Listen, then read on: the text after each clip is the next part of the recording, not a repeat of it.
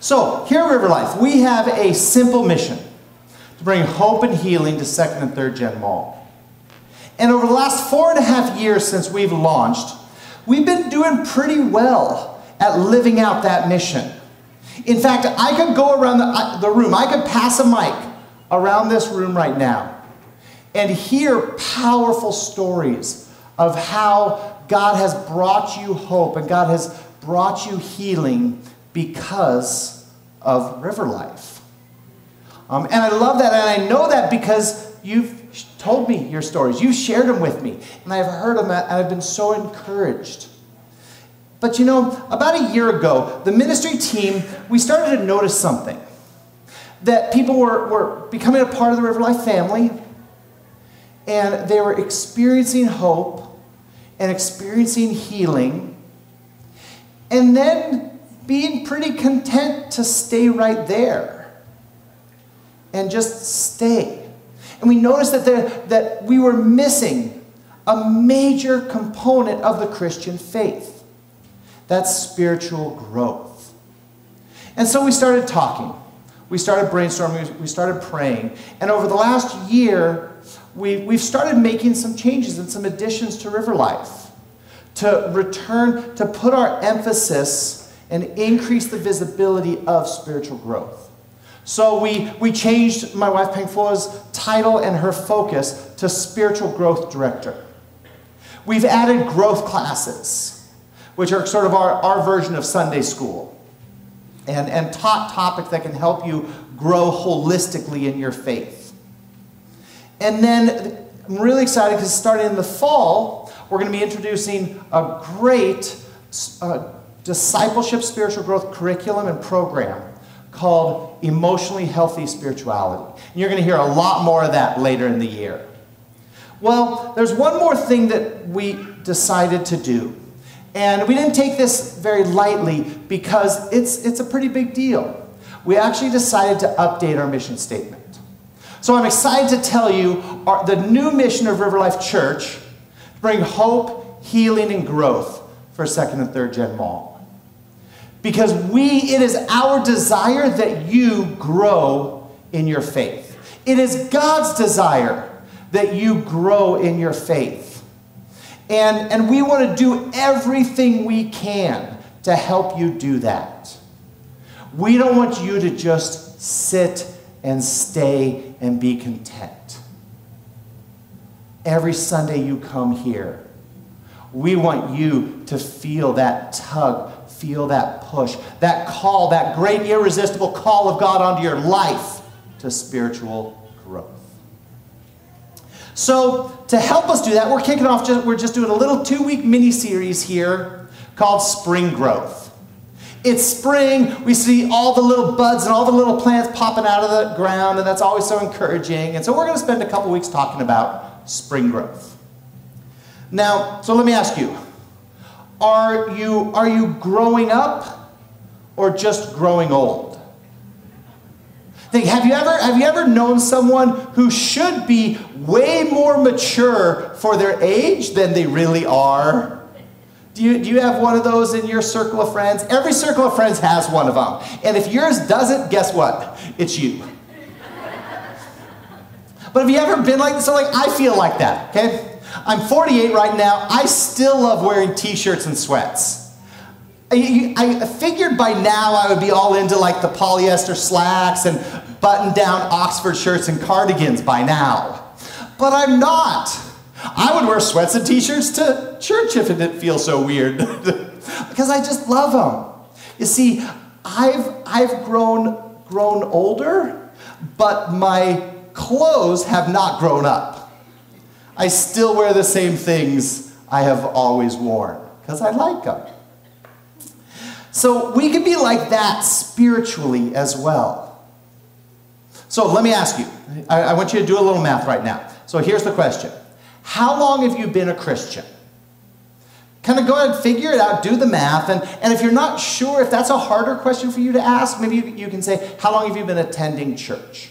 Okay? So do the math right now. Pull out your phones if you're really bad at addition, subtraction. Okay. Do you have a number? So, so mine's 32 years. I accepted Christ as a 16 year old in high school. And so, what is it? So, do you have a number? Okay? Good. Now, I want you to come up with another number. On a scale of 1 to 10, how spiritually mature are you? How Christ like are you? I mean, and I know this one's hard. This one, it's hard to quantify that, but go ahead, just for the sake of the exercise, come up with a number. Go for it. if you pick 11, you've watched way too much This is Spinal Tap. Okay? Props to anyone who got that reference. Now, do you have a number? Do you have two numbers in your head? You have it? Okay, now, how do those numbers compare? Are they proportional or are they disproportional? How is your spiritual maturity in relation to how long you have been a Christian, how long you have been following God? So, how do these numbers compare? See, in other words, is the amount you have grown in Christ proportional? Is it balanced to how long you have been a Christian? Because they should be balanced. Because as we know, if you've been watching some movies lately, all things should be perfectly balanced, as all things should be. I'm seeing how many Avengers references I can get into one sermon. So, how do you get more balanced? If you're not balanced, if you're like way over, like I've been attending church my whole life, and if I'm honest with myself, I am not all that spiritually mature. I'm not all that Christ like. How do you get more balanced? How do you get more proportional? How do you start to live up to where God would like you to be and his desire and his plan for you?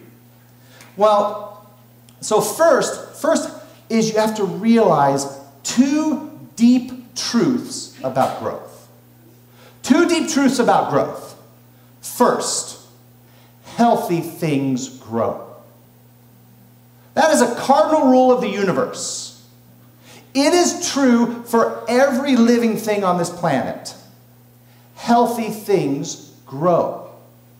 That's just the way it works. So if you are healthy spiritually, then you will grow spiritually. And conversely, if you're not growing spiritually, it's pretty likely there's a part of you that is not healthy spiritually. Because healthy things grow. Second, spiritual growth is not optional for believers. Spiritual growth is not optional for believers. Way too many Christians are simply content with being Christian. Going to church most of the time, being good some of the time, and just happy to know that they aren't going to hell. It's really easy to just get content with that. But any fully devoted follower of Christ knows we can't just settle for that. We can't just let that be our definition of Christian. And I think it would be one of the greatest travesties if we collectively as a church, five years from now, were the same as we are right now. That would just be horrible. At that point, I should probably just be fired. Because that is not God's call for us. It is to grow in our faith, grow in our intimacy with God, grow in our Christ likeness. That is God's goal for us. So, what does it look like? What does it actually look like to grow as a believer? Well, to answer that, we're going to turn to a little book toward the, old, the end of the New Testament called Second Peter. It's the second of two letters that the Apostle Peter wrote to the churches up in the area called Asia Minor, which we would know as Turkey. And he wrote, he wrote these letters to those churches while he was in Rome. And he was also getting pretty old. He knew that his end was coming. And, and so he wrote these, and these are very likely, particularly Second Peter, is very likely one of the last things that the Apostle Peter wrote. And so he included the most important stuff because that's what you do when you know your end is near. And he started off, the first of his most important stuff, he, he issued a challenge. He issued a challenge to believers that they continue growing in their faith, that they never stop growing. And that's what we're going to look at today. So today we're, we're going to look in chapter 1, and today we're going to look at verses 3 and 4. Next week, is going to teach, and she's going to look at verses 5 to 9. And so, so you really want to come back for both of these weeks, because this week we're going to talk about God's part in your spiritual growth. And then next week, we're going to talk about your part in your spiritual growth. So this is a two parter. Make the plans already, clear your schedule, and make sure you come back for, for next week. Um, so we're going to look at just three and four today, but I actually want to start at the very end of this section. I want to start with verses 10 and 11. Because Peter makes this really compelling case about why this should matter why spiritual growth should matter. And that's because I, I want to start there. And then we'll go back up to the top. So here's verses 10 and 11, kind of the ending thought in this section of chapter 1. Here it is. Therefore, my brothers and sisters, make every effort to confirm your calling and election. For if you do these things, you will never stumble and you will receive a rich welcome into the eternal kingdom of our Lord and Savior, Jesus Christ. So Peter challenges his audience to confirm your calling and election. Show me you're chosen by God. Prove your faith. Show evidence that you're a Christ follower years ago when I was, I was new to church, I was a teenager, I heard this pastor give a sermon around the question of if you were arrested for being Christian, would there be enough evidence to convict you? And that's kind of what Peter is saying here. Prove it. Confirm your faith, your calling, your election into God's chosen people. And then he says, if you do these things, now we don't know what these things are because this is the end. We sort of jumped ahead here. But he says if you do these things, it sounds like a pretty big deal. Peter even says that your eternity could hang in the balance whether you do these things. That sounds like a pretty big deal to me. And if you do these things, you won't stumble. And in this case, that very likely means actually fall away from your faith, not like a little sin, a little trip. No, he says that you won't fall away from your faith and you will be welcomed into an eternity with Jesus Christ. So, whatever these things are, they sound pretty important. We're going to spend the next two weeks talking about these things. So, to find out, we're going to go back to the beginning, back to verse 3. So, now I, I should give you a warning here. This is some theologically thick stuff. We're talking like Thanos bicep thick. Okay? This is just thick, rich stuff.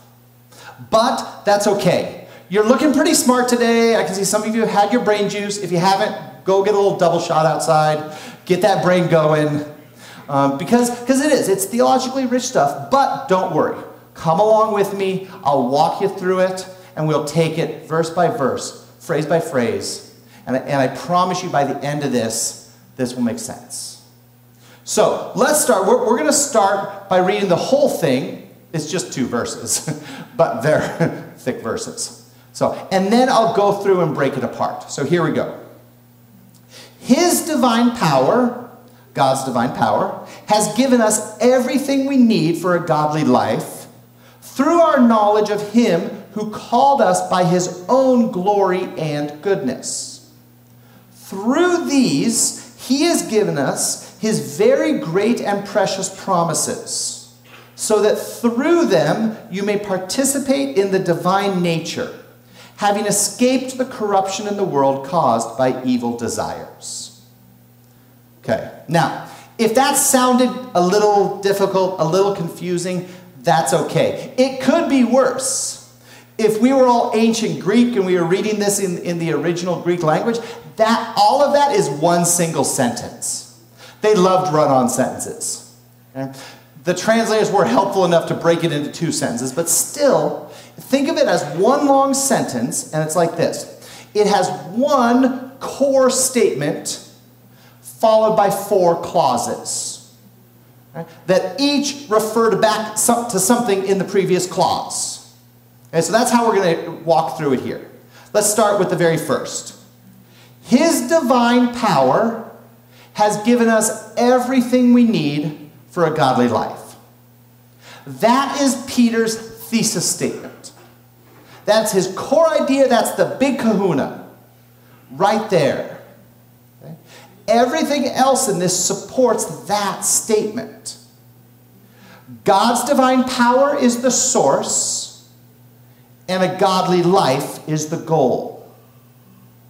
And his meaning with this one is pretty clear that God has given Christians all we need to become spiritually mature. That God has given Christians all we need to become spiritually mature. See, then he uses the next four clauses to elaborate and explain that statement. So if you're really tired and you want to fall asleep right now, memorize that thing, then go ahead and fall asleep. Okay, no, don't do that. No, go ahead. Okay, so, but now, each clause, we take one new clause and it'll explain the one above it. So, how do we gain access to this divine power, of God's power? Well, here's the first clause. Through our knowledge of him who called us by his own glory and goodness. You can't access the divine power unless you know God. Now, when, when the Bible talks about knowing God, it's much more than simply intellectual knowledge. That's part of it, but it's so much more. It's knowledge that comes out of relationship. It's knowledge that comes out of intimacy, of closeness. It's a knowing someone. Now, I know about the Marvel Universe, probably more than a man my age should. Okay? But I never personally met Stan Lee. I know about Marvel, but I don't know Stan Lee. And it can be like about like that with God as well. I've known people who know about God. I was in seminary with people who knew about God, but they didn't know God personally. They didn't know God as a friend. They knew God as an idea, but not as a friend. And that's where Peter starts with this importance of knowing God personally. You have to know about God, but you also have to know God. And what do you have to know about Him? You can start with His glory and His goodness. And these are two words. Words glory is a reference to God's majestic rule, His greatness, His otherness. Do you know that about God? Do you experience that humility when you come into His presence, that he, of His glory and how unglorious we can be? And then goodness. This is a word more about moral excellence. His moral excellence. His glory and His goodness. So now, let's go to the next clause.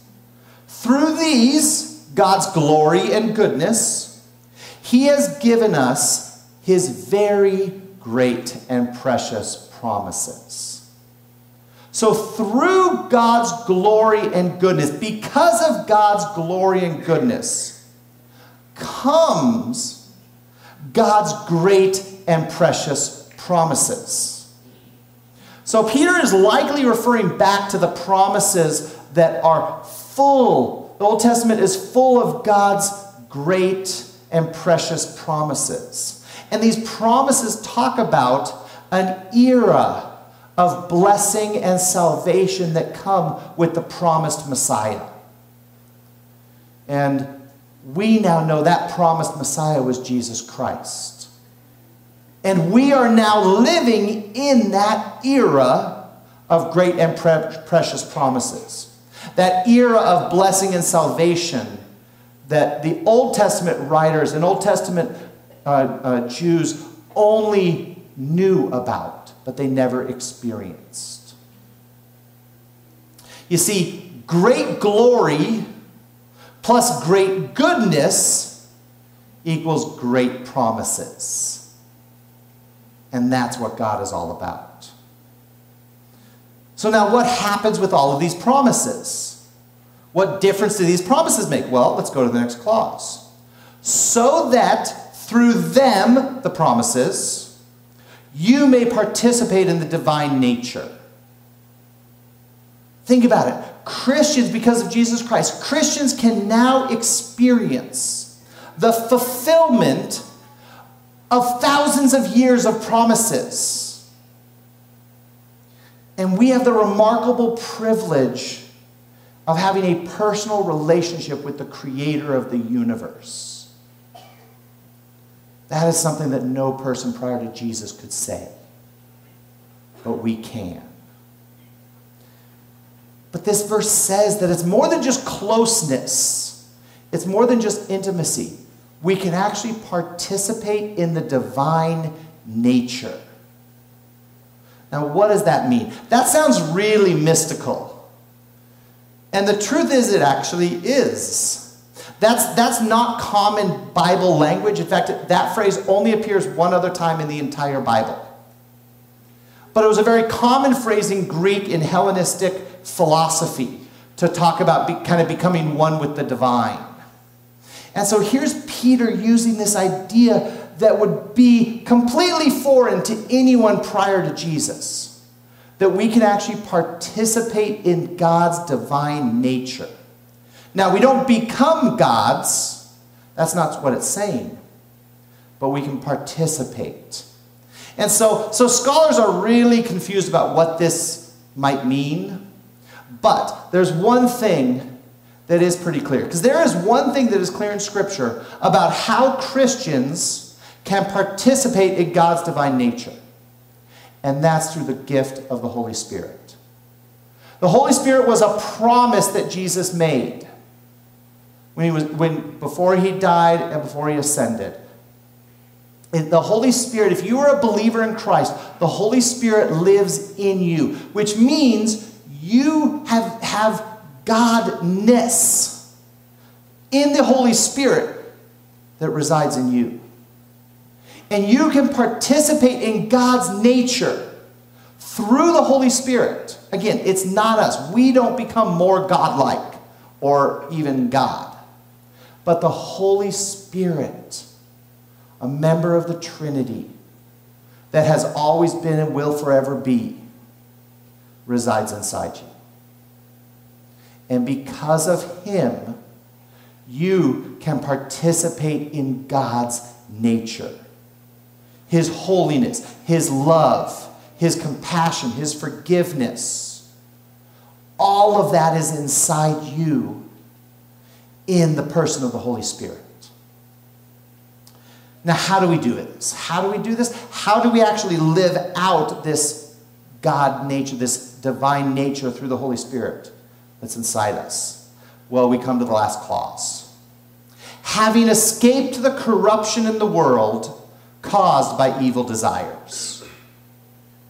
Now, notice the past tense having escaped. In Christ, we have already been freed from the power of sin. Now, we don't always live like it. We often live like we are still in chains. But in Christ, we have been freed from the power of sin. You are not a slave to your evil desires. You are not a victim of the corruption of this world because you are a new creation in Christ. And, and the more knowledge of God's glory and His goodness that we have, the more clearly we see that, and the more we experience His promises, the more we have the ability to defeat our evil desires. But you have to know God. You have to understand His promises. You have to believe His promises. And that is the power to escape the corruption of this world caused by evil desires. So you see how it all works together here? It all connects. So now we're going to read it through one more time, all the way through, now that you have a little better picture of how the ideas flow. So here we go. His divine power has given us everything we need for a godly life. Through our knowledge of Him who called us by His own glory and goodness. Through these, he has given us his very great and precious promises, so that through them you may participate in the divine nature, having escaped the corruption in the world caused by evil desires.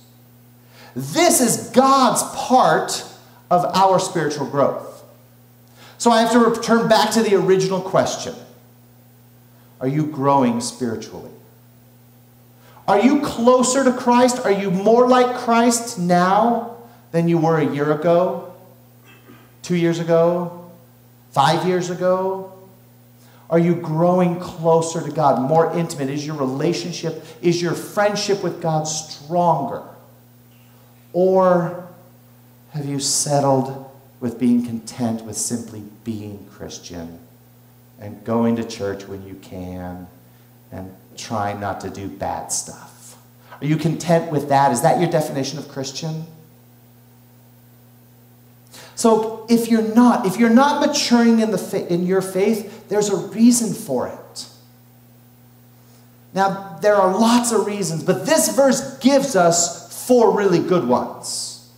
And my bet is if you're not growing in your faith, if you are feeling stuck or are you feeling even just ambivalent about growing in your faith?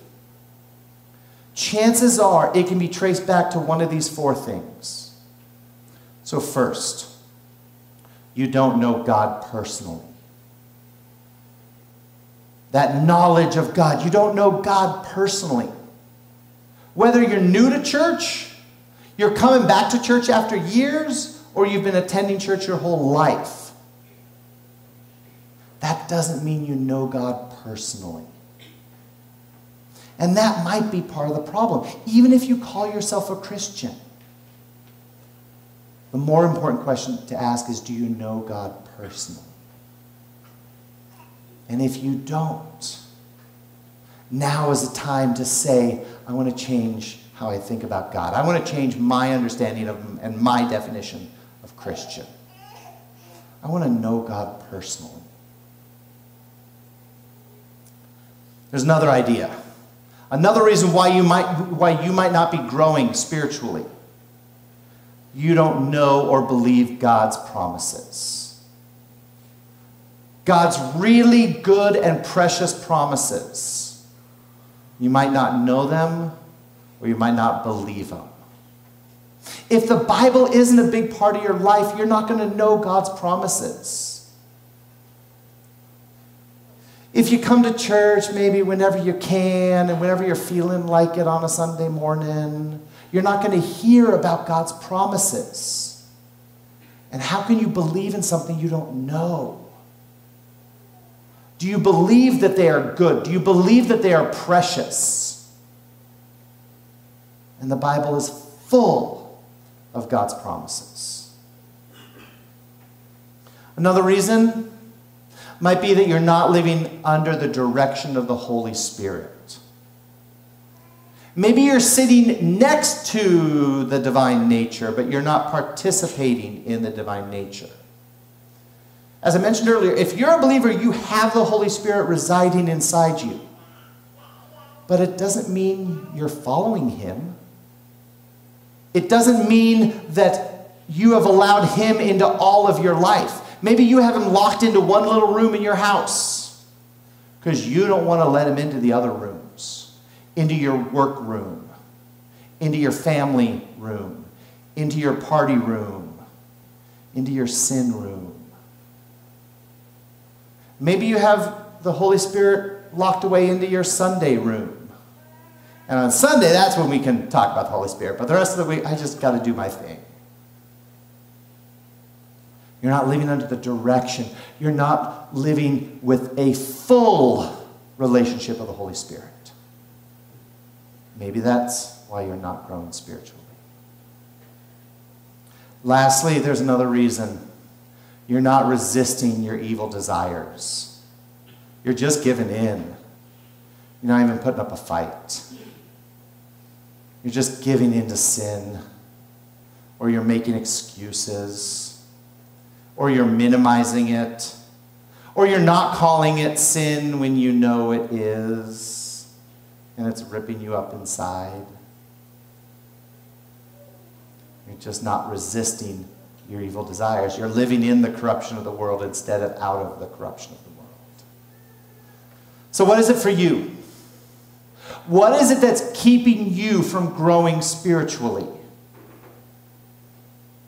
See, I want you to imagine for a moment. I want you to imagine river life collectively five years from now. Imagine every one of you more like Christ. With every Sunday, with every growth class, with every Bible study, we collectively become more loving, more gracious, more forgiving, more faithful, more powerful, more intimate with the Father and the Holy Spirit. Imagine us as a church five years from now. Imagine how River Life would be transformed. Now I want you to picture something else.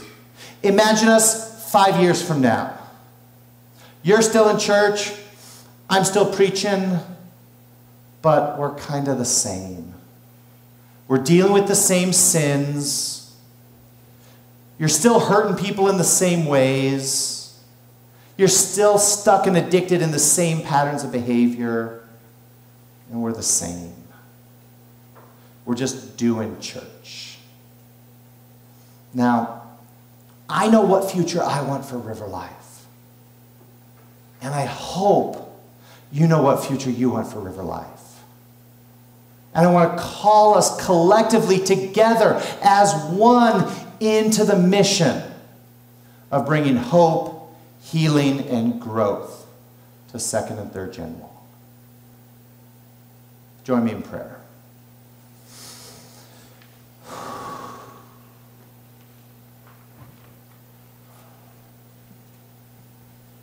God, you call us to grow. And everything around us, everything in this world tells us not to. Everything in our hearts tells us to just stay the same. Take it easy. Be content. God, we confess that today. Lord, I confess that in my own life, my laziness, my contentment, my desire to just want to keep going and be fine where I'm at. Or when I stand before our congregation here and I, I confess that to you for them. And I pray, transform us, Lord. Pull us out of our stuckness.